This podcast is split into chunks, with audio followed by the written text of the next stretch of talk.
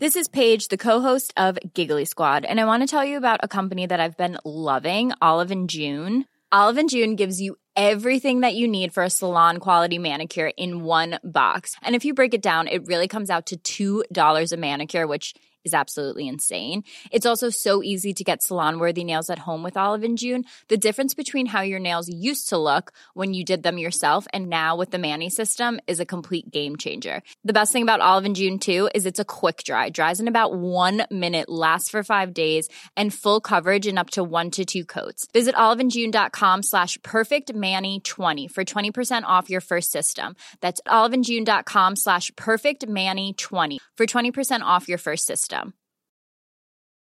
A lot can happen in the next three years. Like a chatbot may be your new best friend. But what won't change? Needing health insurance. United Healthcare Tri Term Medical Plans are available for these changing times. Underwritten by Golden Rule Insurance Company, they offer budget friendly, flexible coverage for people who are in between jobs or missed open enrollment. The plans last nearly three years in some states, with access to a nationwide network of doctors and hospitals. So, for whatever tomorrow brings, United Healthcare Tri Term Medical Plans may be for you. Learn more at uhone.com. Planning for your next trip? Elevate your travel style with Quince. Quince has all the jet setting essentials you'll want for your next getaway, like European linen, premium luggage options, buttery soft Italian leather bags, and so much more. And is all priced at 50 to 80% less than similar brands. Plus, Quince only works with factories that use safe and ethical manufacturing practices. Pack your bags with high-quality essentials you'll be wearing for vacations to come with Quince. Go to quince.com/pack for free shipping and 365-day returns. I've always wanted to tell my side. They did not execute an innocent man. For everyone that says that I am a liar, I just say that, you know, you don't know me. Welcome to Betrayal, everyone. I'm your host, Darren Karp. Buckle up, people, because today's episode is a betrayal that will leave you stunned, shocked, and wondering how someone could do such heinous crimes to the people they allegedly love. From explosive lies to a potential wrongful conviction, this case is going to have you hooked. And speaking of wrongful convictions, I had to bring on the person I trust the most when it comes to this type of case. She's the co host of the incredibly popular true crime podcast, Undisclosed. She's an esteemed lawyer with decades of practice and author of multiple books. And you've even heard her voice on the hit podcast serial. Of course, it's my friend Rabia Chaudhry. How you doing, Rabia? Thank you so much for joining Betrayal. Hi, Darren. Good to see you. Thanks for having me. You know, last time I saw you, it was at CrimeCon in Nashville, which feels like a different lifetime ago. This was obviously before the pandemic. Uh, I've missed you so much. Now, Rabia, before we get into today's case, which features a little bit of wrongful conviction allegations, and we're going to kind of go into the nuances of it. You're probably best known for your involvement in the Adnan Syed Hae Min Lee case. In fact, you brought the case to the producer of Serial and launched true crime podcasting into the stratosphere. I know there were some recent sort of developments with the Adnan case as it pertains to Maryland law. Can you just give me a quick update about where that case stands and what's next for Adnan? What's next for you in this case? Sure. Well, with the Adnan's case specifically, um, you know, we kind of hit the the end of the appellate road a couple of years ago, and we have spent the last two years regrouping with a new legal team and um, deciding on strategy. And, and we have been planning all along to be back in court this fall, uh, pursuing a number of different claims. However, in the interim, what's happened is that we were thankfully able to pass a new law in Maryland called the Juvenile Restoration Act, um, which finally brings us into the 2008 Supreme U.S. Supreme Court ruling that outlaws juvenile life sentences, and it impacts about 400 uh, juvenile lifers currently in Maryland, and it will potentially impact hundreds more down the line. Anytime a juvenile is convicted of, let's say, a crime that could take that could that could potentially have a first degree uh, excuse me, um, a life sentence, then they would be granted an opportunity for parole, which Adnan has never had and hundreds of others have not had. So that law take, goes into effect in October, and it opens the door for these 400 or so people to petition a court and say, okay, we were sentenced to life as juveniles. We want a shot at being resentenced, and that includes Adnan. It doesn't guarantee that they will be re- get a reduced sentence, but it gives them a shot. Well, thank you for that, Rabia. I want to break down this case with you for this week, and feel free to jump in as we sort of discuss the absurdities of this horrific portrayal, because I have a feeling you and I are going to have an interesting conversation about this. So let's get into it. Stacy was a senior in high school working at a Dairy Queen when a man by the name of Todd Willingham approached her while she was working. Todd approached Stacy and said, Aren't you Stacy who drives a white pickup truck and lives at those apartments? Which doesn't seem overly specific, but at the same time, if a, if a, a guy came up to me with those two uh, knowledgeable things, I might it might perk my ears. Now, Stacy was shocked and somehow flattered that Todd knew so much about her, though she later admits that a random person knowing so many details may have actually been a red flag. Stacy and Todd hit it off right away and before long found each other dating and in a full-blown relationship. Stacy described him as a really nice person, someone who seemed like he really cared about her and showed her a lot of attention, clearly paying attention to detail here about her life. Things went well in their relationship early on, but not long into their relationship, things started to take a slight turn.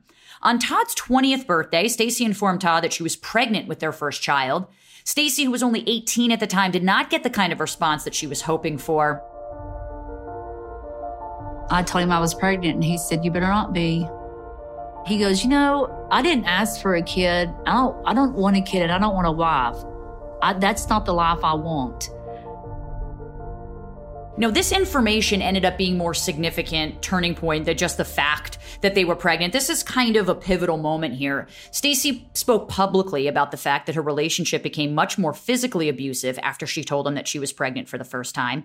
Stacy even remembered a moment where Todd pushed her in a bathtub while she was pregnant, and she asked, "Why did you push me like that? I could have had a miscarriage." To which Todd responded, "Well, that wouldn't be a bad thing." Uh, you know, when I was hearing this, Rabia, it really pains me. I mean, for lack of a better term, this is just a really shitty thing to say and what seems like a shitty guy, to be honest. Uh, whoever would do that. This kind of behavior kind of seems maybe all too common, especially in male culture. Uh, do you, this is a major red flag for you, right? Considering she tells this guy she's pregnant and then he's pushing her and being abusive and then saying horrible things?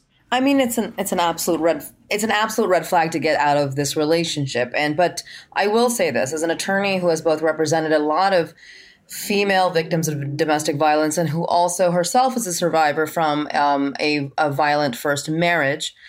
I do understand how those red flags don't feel like red flags when you're in it. How 30 minutes later, when he's calmed down, you're like, okay, it's going to be okay. And and I also understand the sense of like shame you don't tell people you know that kind of stuff. But certainly somebody her age so young suddenly she's pregnant probably doesn't have a way to support herself. It's scary and you're thinking how do i do this without this guy Right. It's really easy, to, I think, to justify the behavior in the moment. To your point, sometimes you have to take a step back, and we're just only we're going to get into more of that later. But Stacy was willing to overlook the pain and misery, to your point, that Todd was causing because she was dedicated to keeping the family together, even before her family with him even started. And and just you know, Rabia is giving a, a really good portrayal of maybe what was going through her mind. And in fact, as their family grew, so did the violence with Todd. When their first child, Amber, was just eight months old, Stacy discovered that not only she was pregnant, she was pregnant with twins. Uh, so their family is kind of tripling in size here. And as you might imagine, this didn't go over well with Todd. Stacy recalls this tragic moment where Todd began physically hitting her with a phone that she was trying to use to call the cops. In fact, he hit her so hard with the phone that the phone broke apart Stacy didn't end up calling the cops, thinking that as long as the argument was sort of over, she could move on from the moment and not have to deal with Todd's anger issues. Rabia, how I think it's really easy for people to judge on the outside a relationship like this. I think we can all can say like, well, she leave, you know, like it, it's clear. It's it's, but just kind of give maybe even just a lawyer perspective of like, it's kind of common for a lot of people to stay in abuse as, as unfortunate that as that is because we're kind of so scared to leave that abuse. We don't know what future abuse could kind of happen. Is that right or what do you think? Yeah you you we all think if i was in x situation i would do this. And we have no idea what we're talking about. I mean i grew up in a family that was very stable. My father i never saw my father you know raise his hand to anybody not my mother not to his kids. Um, there was no violence and I always thought, my God, if, if, my man hit me, I would leave. But I didn't leave for five years. Um, there's so many reasons. I mean, there could be that she has nowhere to go. We don't know what her family, but does she have family support? Does she have somewhere to go? Does she have a job? Does she even have a car? Um, you know, three children. Imagine the cost of um, diapers and formula and and medical care for three kids. It's not that easy. Many many people feel trapped, um, and and the, that's why these are cycles of abuse. It's it's cyclical. It can take a long time unless you have some a support system unless you are able to like put some money away. I mean like there, there's a it, it can take years for a person to to get to the point where they can finally have um you know whatever it is they need to to leave.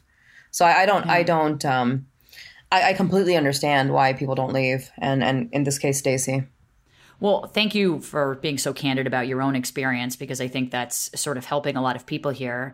And after about six weeks, Todd profusely apologizes to Stacy, sort of this cycle of abuse that you were mentioning, Rabia, saying that he was very sorry, saying that he was very sorry. He truly had no idea why he did what he did. Is there a world where he might not have known what he did, Rabia? No, I don't think so. I don't even think. Look, I'm, I don't drink or do drugs, but I'm imagining even in that those conditions, even if you're inebriated and high, you know what you're doing, uh, and it certainly shouldn't take six weeks for you to come back to your senses. No, I mean it, it sounds like he was a classic abuser. My guess is he probably grew up experiencing something similar. Uh, yeah, I imagine so too. It kind of all stems from childhood. And Stacy believes Todd and gave him the benefit of the doubt, believing that everyone makes mistakes, which I think is kind of this natural reaction to it. So later, Stacy gives birth to the twins, going from a family of three to a family of five overnight. And when the twins were about two months old, Stacy begins to think that Todd may be having an affair because he was disappearing a lot. Stacy confronted Todd about it and be- and it became physical yet again, but this time it was a little bit more serious. Having just given birth to twins, the physical toll on her body caused Stacy to start hemorrhaging. Stacy spoke publicly about this horrific moment. He held me down and Todd beat me until I seen stars. When a woman has a baby, you can start hemorrhaging, and I started bleeding real bad. Todd put me in that bathtub. I tried to tell Todd, you know, you've got to call my mom or call it, take me to the hospital because I could die. I said, I have got to go to the hospital. No. Uh uh Nope. Refused to let me go. I stayed in that tub all night. I honestly just thought I was going to die. I thought that was it. Well, Stacy ends up falling asleep in the tub with a tragic possibility that she may die. Of course, her mind's going there. And when she finally opened her eyes, none other than Todd was sitting there staring at her. And although you might hope that he was kind of there to help Stacy, he wasn't. In fact, Stacy recalls that the first thing Todd asked her was whether or not she learned her lesson for talking back to him. Rabia, this is an evil, evil man, right? I mean, Stacy even says that she knew if she called the cops, she would be punished by him. This is not only physical abuse, but this is psychological manipulation. I mean, which which can be worse, right? Because those are the kind of the scars that you can't see from the outside. Yeah, I mean, if any of these allegations are true, then this is a truly horrific situation that probably can only end one way. And for a lot of people trapped in that cycle, um, it'll end in, in in being killed. Yeah. So, I mean, the fear of that is going to make us do a lot of things and accept a lot of things, maybe that we wouldn't have normally accepted under those conditions. Eventually, when the kids get older, Todd suggested that Stacy go on and get a job while he stays at home and watches the kids. But after working consistently and raising her children, Stacy came to the courageous realization that she is able to work full time and support her kids, and that she actually didn't need Todd there at all. She started to see a way out with this, and she started standing up for herself in their arguments, which I think is a really good thing. But one particular argument set a different course of events for Todd and Stacy. During an argument where Todd accused Stacy of cheating on her, Todd punched Stacy, yet another physical altercation in this very unhealthy relationship. But Stacy finally found the courage inside of her to say what she had been hoping and thinking for a while. She told Todd that he could hit her all he wants, but by the first of the year after Christmas, she was going to divorce him. You know, this kind of struck me a little bit in the case because again, I it's hard because I'm not I'm not her, but if it were me and someone was abusing me and I'm telling I have the courage to leave, why sort of wait until the end of the year? Do you think that was kind of with the kids' motivation involved, maybe to give it one last go or I'm not surprised that she waited because, you know, in a situation like that, you also have to do some planning. You have to have a place to go. You have to have some money put away. You might, you know, there there might be, maybe she doesn't have a driver's license. She needs to. There, there might be all kinds of reasons. Um, maybe she's a job opportunity that's coming up down the straight line. I don't know. She's training for. She's in school right now. There's a lot of reasons she might know that in her mind at this point. What uh, what surprises me is the fact that she gave him the heads up.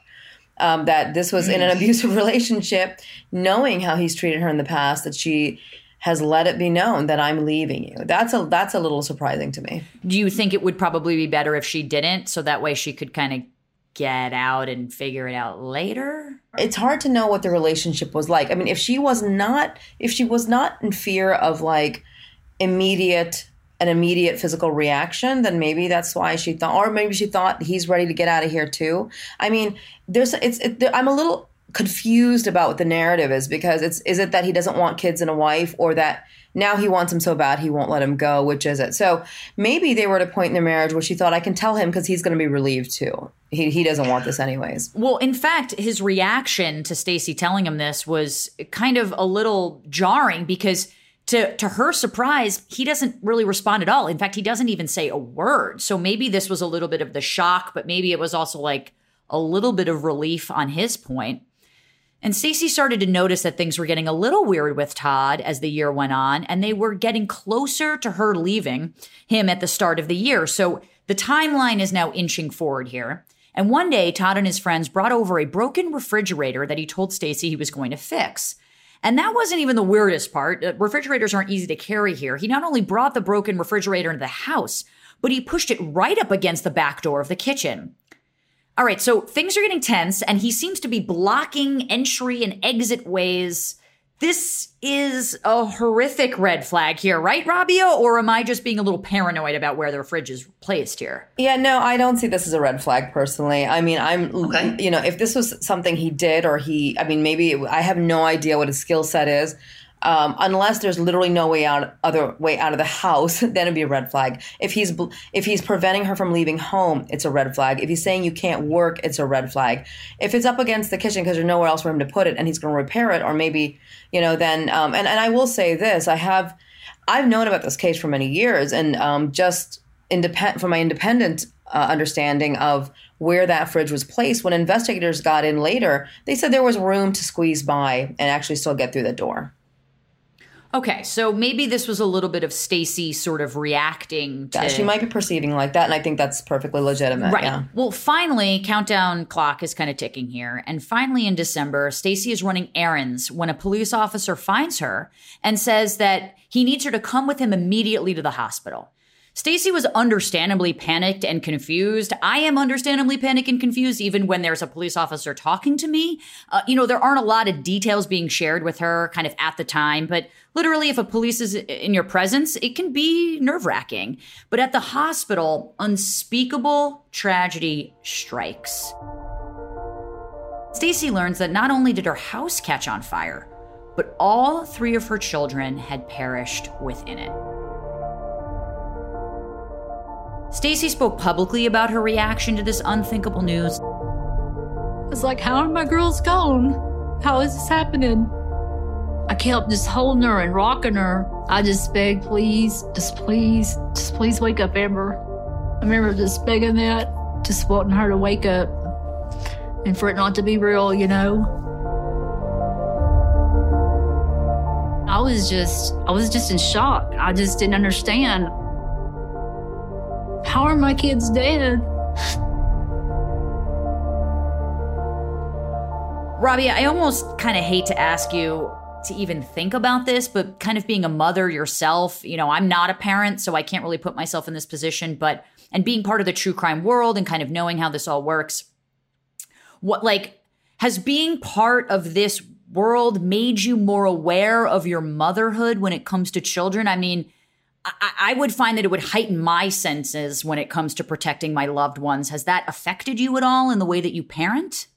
Um, yeah, no, it, has a big impact on me. This case had, that's another reason that I've, I've been haunted by this case. It doesn't leave you because of the tragedy of, of this circumstance. And, you know, Stacy in the situation, not a lot of people know Stacy lost her, her mother was murdered.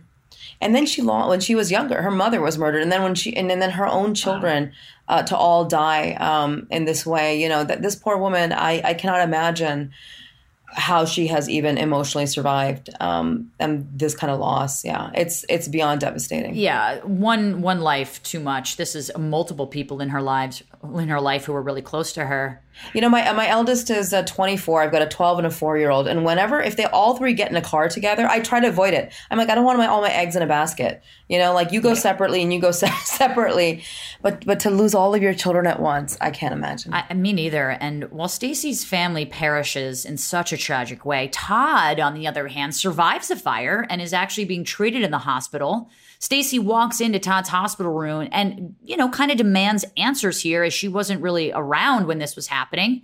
Todd tells Stacy that he woke up to the house filled with smoke and that he reached and looked for all of the girls but couldn't find them before he went running out of the house.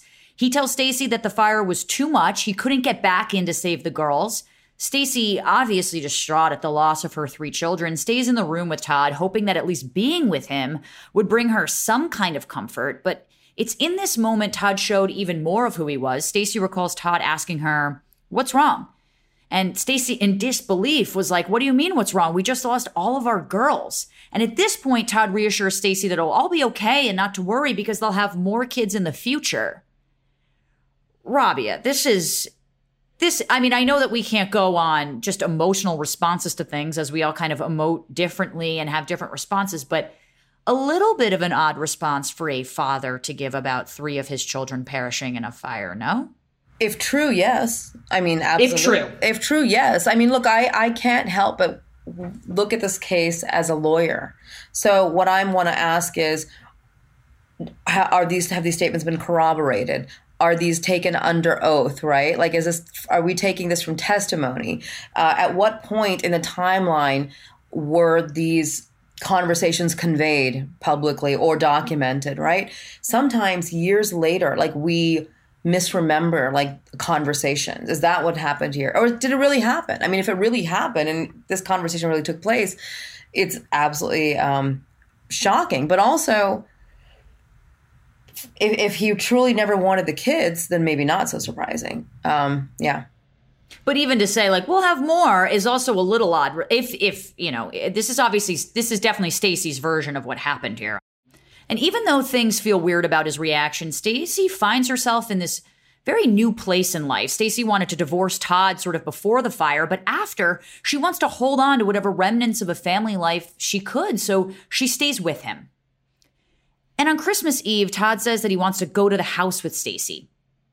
I don't really know if I, I seems a little weird to maybe revisit the charred remains of a home where you lost your three children, but maybe that's also a mourning technique or something, Rabia? I don't judge how people react in a yeah. in a in a difficult situation because nobody there's no one right way to react to tragedy. Number one, number two, again, until you've been there, we have no idea how we would react. I mean, I don't know. Maybe I would go and sit in the ashes of my home for like years and not leave. Right? I mean, I don't know. I really don't. Yeah, and I and I think that's a really good point. Obviously, we never want to judge for anyone of how they're reacting to things, but it is this revisit where things get pretty little strange and unsettling. They enter the burned remains of the house, and Todd immediately goes for a bottle of cologne that remained and begins dousing it and spraying it all through the house. Stacy recalls this awkward moment and Todd's reaction to this. Todd grabs this cologne and he's dousing it back and forth. And I look and I'm like, What are you doing, Todd? He said, I'm pouring this cologne out because the twins like the smell of it. And I want the house to smell like this, my cologne, because they like that. I just said, No, they don't. The, the twins can't even walk. You know, they surely don't have a favorite cologne. And he continues doing this even in the girls' room where their children were found just days earlier. And Stacy, none the wiser, doesn't know the significance of what this could mean and kind of overlooks it at the time. And we're going to get into the significance, but obviously, this is kind of a giveaway to some foul play, right? Rabia, as a lawyer, how would you analyze Todd's behavior at this point from what you know? I can't. I mean, again, like, I, first of all, I don't think it's the job of a lawyer to analyze something like this. You have to first ask this person, why are you doing this? Maybe a psychologist, psycho- psychoanalyst could analyze it, but um, it could just be that he couldn't stand to smell the charred remains, you know, um, of his home. Mm. Um, it we are all really heavily impacted by things like uh, music and and sounds and smells you know. They trigger a lot in us. So maybe there's some kind of connection for him with that particular cologne. I don't know. I mean i don't think it has any legal significance is what i'm trying to say. I don't think it has any evidentiary significance. Unless you know right. there's something else in the story i don't know right yeah yeah this could just be behavior for behavior's sake and everyone's an individual but on January 8th, 1992, Todd is arrested. But before Todd gets out of the car for the police, he gives Stacy a cryptic and mysterious direction about what is about to happen to their lives.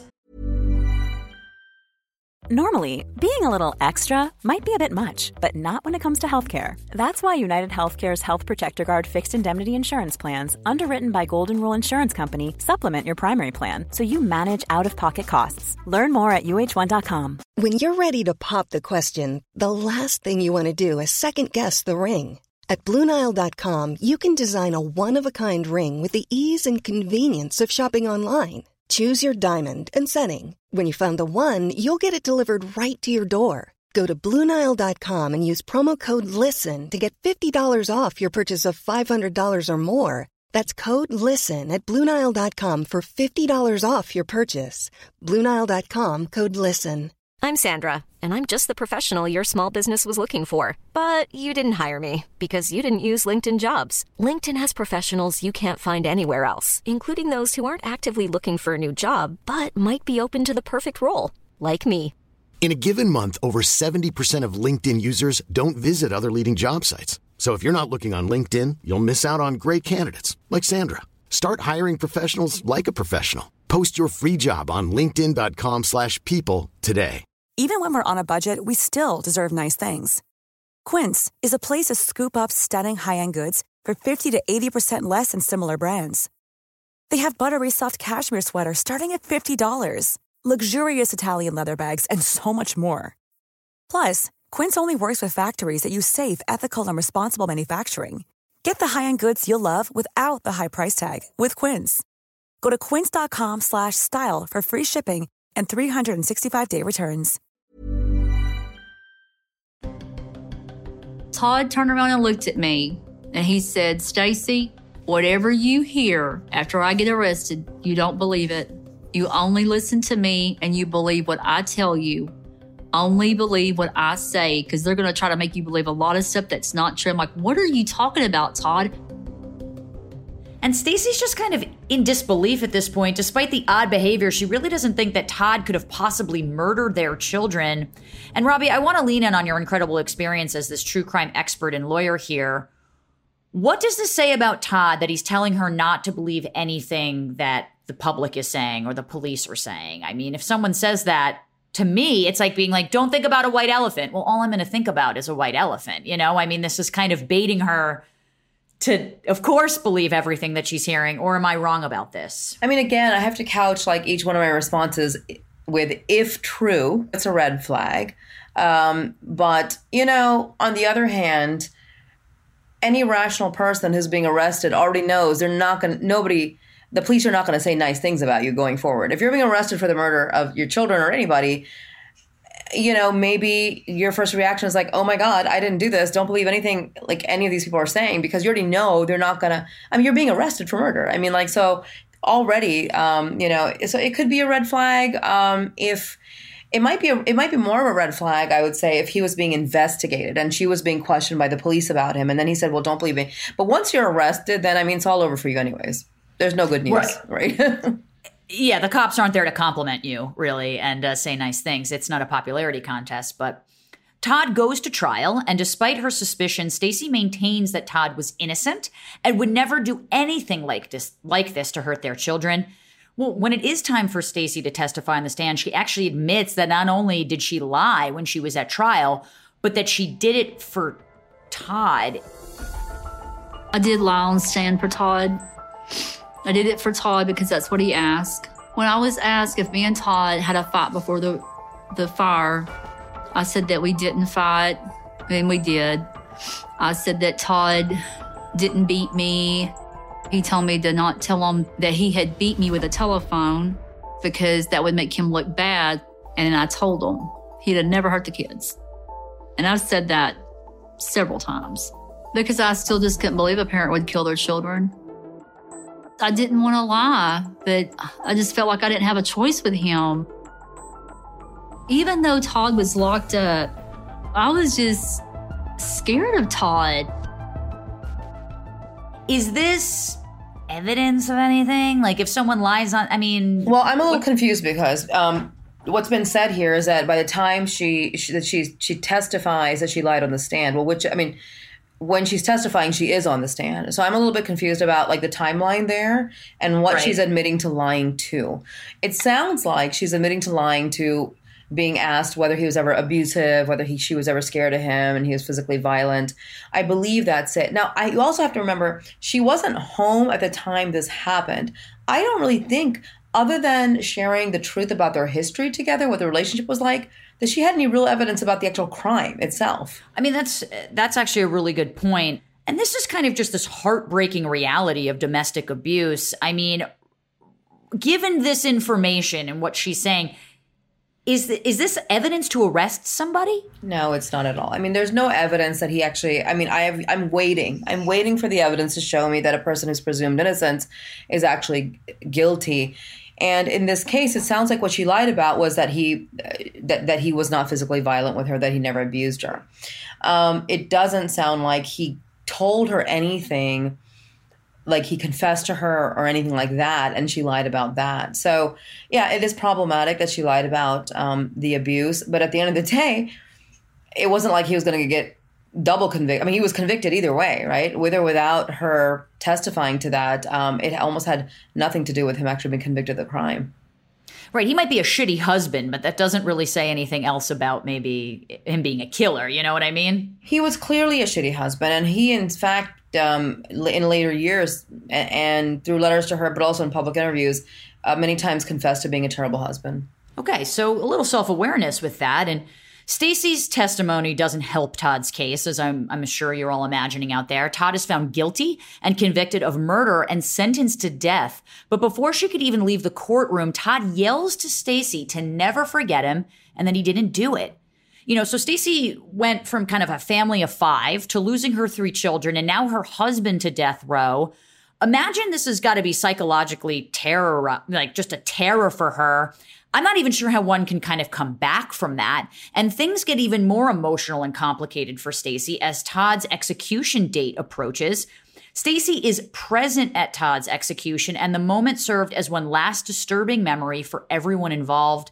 Stacy remembers Todd entering the room and lashing out at her unexpectedly. I went to Todd's execution. He said he was innocent. And then he turned to me and started just cussing me, saying, I hope you rot in hell, bitch. I remember that. And I remember him taking his arm and pushing it to give me a middle finger. But not one time did Todd ever say, I love my daughters. I never killed my daughters.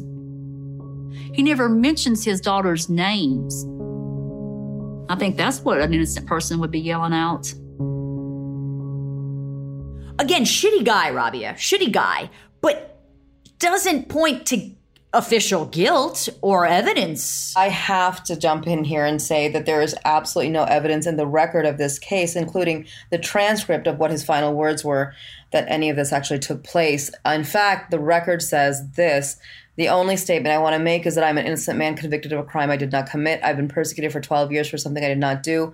From God's dust I came, and to dust I will return. So the earth shall become my throne. Those are his final recorded words, and there is a that is the official transcript of his execution. Wow. Uh and I and I and I imagine I wonder how many people on death row maybe say that they're in I mean, the sort of the joke is that everyone in prison says that they're innocent, right? But clearly that's not true. So you can talk to any criminal defense attorney. Most people will say they are not, especially once they're convicted, especially people who have spent a long time in prison, reflecting, growing. Most people who are convicted um, of crimes they committed actually do admit that they did it, but they've served their time, and so they get to and re-enter society, and they get to get a second chance. That's the. It's very rare to find people who will maintain their innocence for decades and decades fascinating and you know i so i think him kind of saying that and him going on the record saying that might be It's evidence of something. And not long after Todd was executed, there were theories and articles being released that Todd was potentially wrongfully convicted,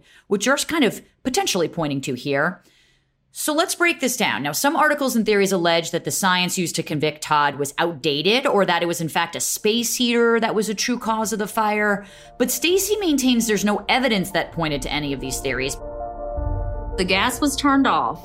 There was no gas going to that house. And also the electrical was checked and, and there was no electrical fire. So it is arson, but still they were yelling it from the rooftops. Cameron Todd Willingham was innocent. I felt like they were using him as a poster child to stop the death penalty in Texas. But find someone else because this man was not innocent. He was guilty.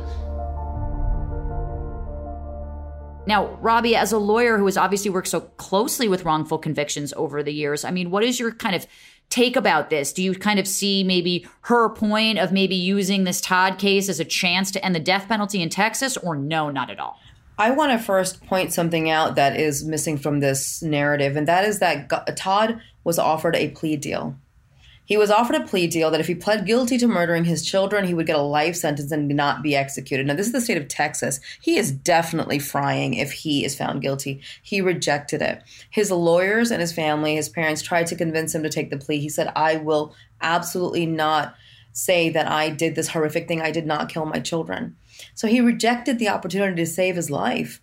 Um, but and I think that says a lot. Now, beyond that, you have to look at the evidence that convicted him. The only evidence here is that the the arson investigators took the stand and said that to them, they, everything pointed to an arson. You know, like there's a lot of different things here. You can read the reports; they've gone for hundreds of pages, but that they they found patterns that looked like an accelerant pattern, like somebody had put gasoline. There were these little V-shaped marks that showed that the fire had three different origin points. There were there were a lot of different things that they pointed to. This cracked glass the problem is we're talking about a trial that happened in 1992 all these years later and even a few years after he was executed um, the, the science that they were the science and i'm putting that in quotes was completely debunked and um, not just regional but national uh, panels of experts and entire organizations who, that reviewed the testimony in this case said it was utter bullshit.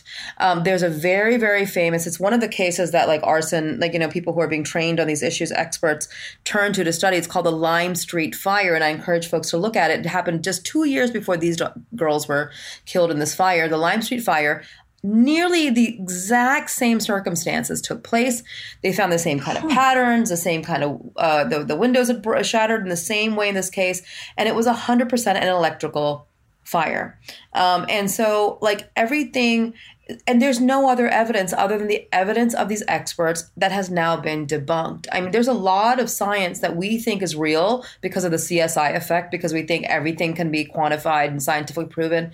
That's a lot of bullshit. Many of these arson investigators have no professional um, degrees. Many of them are high school graduates who then just learn for their like they're mentored into the profession. I mean, back in the '90s at least, things hopefully have gotten better now. Um, so every uh, every panel that looked at this um, actually said that you know every organization and panel of experts that looked at this case afterwards said that um, that the the testimony that supported his conviction was junk, and there's no other evidence but that testimony. And let me as a as a you know as the host of betrayal i have to obviously balance your sort of this one side of it with saying that stacy was saying that the electrical wires were intact and normal. So there didn't seem to be any sort of messing around with that. Listen, unless Stacy is an arson investigator and expert, I'm like, I, I get it. I look, right. I, I, had a, I had a, a, very good friend whose house nearly burned down. It was like a 10 year old house, beautiful new subdivision, nearly burned down because of an electrical fire that happened inside a wall. Now, as a person, you know, as a civilian, I have no idea that there's some frayed wires in there, right? She has no idea what the condition of her wires are inside the house. So most of us don't know until it's too late, and that's the problem here. But also, there was there's a there was a couple of space heaters in the house that also could have caused the fire. In fact, um, there's a very famous expert named Dr. Gerald Hurst who recreated this exact fire, this exact fire without using any accelerant, showing how a space heater would have led to the exact same conditions. Let me just say this. This does not mean he is 100% innocent. What this means is that that is not evidence, the, the arson of guilt. So then you got to give me something else. Right, exactly. And, you know, b- basically, especially with a capital case and a guy is being put on death row, you kind of need to, you better bring more than one piece, especially if that piece might be debunked. And Stacy says that Todd asked her to come visit with him on death row because some things needed to be said between the two of them. Again, this is Stacy's recollection here, and Stacy visits Todd and he reveals a heartless and tragic detail about the fire, saying he didn't even try to save the girls and that he just walked right out of the house. And two weeks before he was executed on January the 31st, I went and visited with him on death row. When I went in there, I didn't know if Todd had done it or not. That's when I found out the truth. He said, Stacy, honestly, I, I didn't even go in there. I didn't even try to save the girls. I just walked out of the house. He goes, You were not going to leave me. You were not divorcing me. And the only thing I could think of is if you didn't have Amber Karmon or Kameron, you couldn't leave me and go have kids with someone else. You could only have an Amber Karmon and Kameron with me. And when he said that, it's like that night at the hospital come into my mind. I'm like, he told me that the day of the fire. He told me, don't worry, because we'll have another Amber Karmon and Kameron. He said, I took what I knew would hurt you to make you stay with me. I'm so stupid for what I've done. After Todd had told me what he had done, he wanted me to write a letter and tell them that I would rather Todd spend life in prison than to be executed. She gets up, walks out on the spot, and it was the last time Stacy ever spoke to Todd. I mean, kind of imagine hearing this confession, if if true, uh, hearing this confession from the man you once loved, the father of your children who were no longer with you, uh, and then he asks you for a favor. That feels a little. Of course, this is Stacey's version, but that feels a little shitty. Okay, look. Again, I'm looking at this. yeah. I'm looking at this as somebody who is both a criminal investigator and a lawyer and who works on these yes. cases. When you That's are visit when you are visiting folks in prison, they record conversations unless you are an attorney and then there's privilege and then it's not recorded. So I would like to hear the recording of that conversation to make sure it actually happened the way she's remembering it all these years later. The second thing is when you are in the system, you know exactly how it works. If he's requesting that she makes an effort to make sure he gets life and versus versus death, that would be before he's on death row and before he's sentenced. Once you're sentenced, there's no a letter would do nothing for him. Um, a letter from her might have helped in, in, before the sentencing phase, before he actually got on death row, and so maybe it happened then, and she's misremembering, and, and that's certainly possible. Once he's on death row, a letter from somebody is not going to make any kind of difference, and anybody incarcerated knows that. So I think she might have gotten her timeline mixed up there. Well, Stacey struggles with the idea that people think she defended Todd or that Todd was somehow innocent. I've read where people say, You defended Todd all these years. I defended Todd for 10 months, not 13 years. And then I had read where one of the reporters had come to my house and interviewed me, and I told him that Todd didn't confess to me and all that, and that wasn't true. I, I never said that. The people that say that I lied, they're right. I did lie on stand for Todd, but I didn't lie about what Todd told me. Todd was not innocent. He took my life and what future I might have had away from me. And Stacy maintains that Todd was guilty of murdering their three children. Now, Rabia, you have a lot of thoughts on this case. And let me just say, when I was researching it, from what I knew, it does seem it almost seemed cut and dry to me. It seemed almost clear from what we were hearing from Stacy that Todd had done it, but I know that the Innocence Project, which I'm very much so uh, involved with and love, uh, took on this case, and they fully believe that this was a wrongful conviction and um, that the evidence just wasn't good enough to convict this man. Is that your take on this? I mean, what do you believe a wrong, a, an innocent man was executed. You know, I've worked with a lot of different innocence projects. Many of our cases for undisclosed come from innocence projects. And I want people to understand that when an innocence project is representing somebody, they have done a lot of vetting before they do that. They get hundreds, every single chapter will get hundreds of requests, and they can't take them. They'll take maybe four or five a year, maybe less, maybe two. So when a pro- when, when one chapter decides they're going to invest their resources, time, energy, the one staff lawyer they have, the one investor, it's because they have done the vetting. So when a pro- when a case comes to me from a pro- from an innocence project, I don't really have to do the initial vetting anymore. I already know that a team of experts that have, that does this work day in and day out for decades has already done the vetting, um, and so I am always shocked that people don't get, give deference to organizations like the Innocence Project, knowing that this is their line of work, knowing that they prioritize the cases that they absolutely 100% are positive. It's, it's and if an Innocence Project was representing him I am pretty confident and comfortable um, saying that he likely was a horrible human being who did not murder his children. That is a very good point. I mean, they've kind of they do go out on a limb and pr- really fight these cases that are almost impossible. So you'd imagine that they wouldn't take on something that they didn't fully believe in, um, and something that could ruin their reputations and lose their funding over. I mean, come on, it's there's a lot at stake when they do this. When you look at this case, though, before I let you go, I'm why wasn't Stacey kind of questioned on this more? Is it just because Todd sort of fit the narrative of maybe a killer and it was easy to believe, as maybe I fell into that trap as well? I mean, what's kind of your lawyerly take on this? First of all, Stacey was not home when this happened. Um, Sta- there were Stacey was questioned initially, and um, she had initially her statements supported Todd said he could never do it.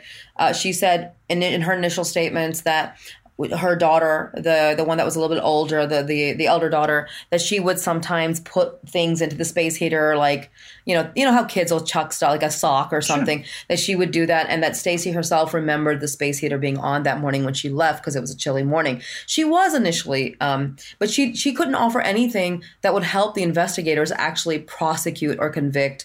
Um, convict Todd. Like she wasn't offering them anything helpful. Everything she said actually pointed to it likely being arson.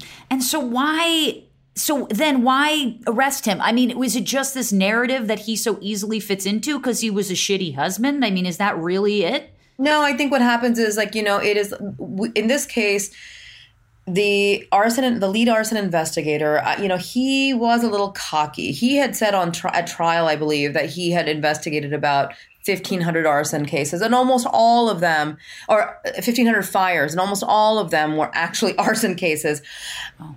Oh. You know, and that's actually probably impossible. At least 50% of, of fires in, in structures are actually found to be not arson and are usually because of wiring or some other kind of, you know, a kitchen fire or other reasons.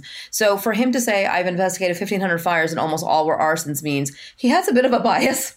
Uh, and it was 100% him. He just walked through it. And he also was a really big personality. I think there was a film made about, like, he was known to be this guy who just could he was like the fire whisperer. He could just walk into a scene of a fire and tell you this is what happened and this is what happened. It was extreme confidence in in his skills, which were actually um, completely debunked later. So yeah, sometimes an expert using air quotes here isn't maybe an expert, or maybe they're too cocky, and you kind of need fresh eyes on on stuff. But fascinating case, and Todd's betrayal was one that sent shockwaves through the family in the most unsettling of ways, and kind of through the country, and still is today. I just want to thank my incredibly talented and intellectual friend Rabia Chaudry for joining me to break down this case today. You gave me a lot to think about, Rabia, as always. And I'm sure you gave everyone else out there a lot to think about. Um, and Rabia, tell everyone where they can listen and follow you these days, because I'm sure people want to. Well, folks can still listen to me and my team of lawyers at Undisclosed podcast. It's on every app. We've gone through about 20 odd cases and helped exonerate uh, about a dozen defendants. You can follow me on Twitter, on Instagram. Um, it's Rabia Squared, and uh, and I'm pretty much always online. Thanks so much, Darren, for having me. She's my hero, people, and I'm Darren Karp. Thank you so much for joining me on this week's episode. For fan reactions and more, head over to crimefeed.com slash podcasts. And for more true crime TV like this, be sure to download the Discovery Plus app today.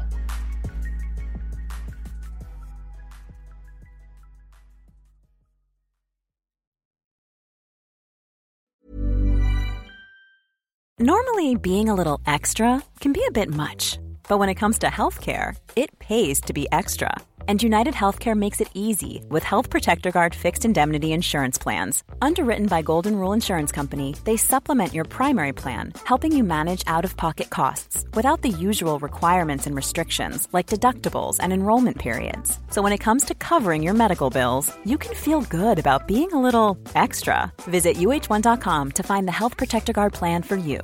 Hi, I'm Daniel, founder of Pretty Litter. Did you know cats tend to hide symptoms of sickness and pain? I learned this the hard way after losing my cat, Gingy. So I created Pretty Litter, a health monitoring litter that helps detect early signs of illness by changing colors, saving you money and potentially your cat's life. Pretty Litter is veterinarian developed, and it's the easiest way to keep tabs on your fur baby's health right at home. Go to prettylitter.com and use code ACAST for 20% off your first order and a free cat toy. Terms and conditions apply. See site for details. Hey, it's Paige DeSorbo from Giggly Squad. High quality fashion without the price tag? Say hello to Quince.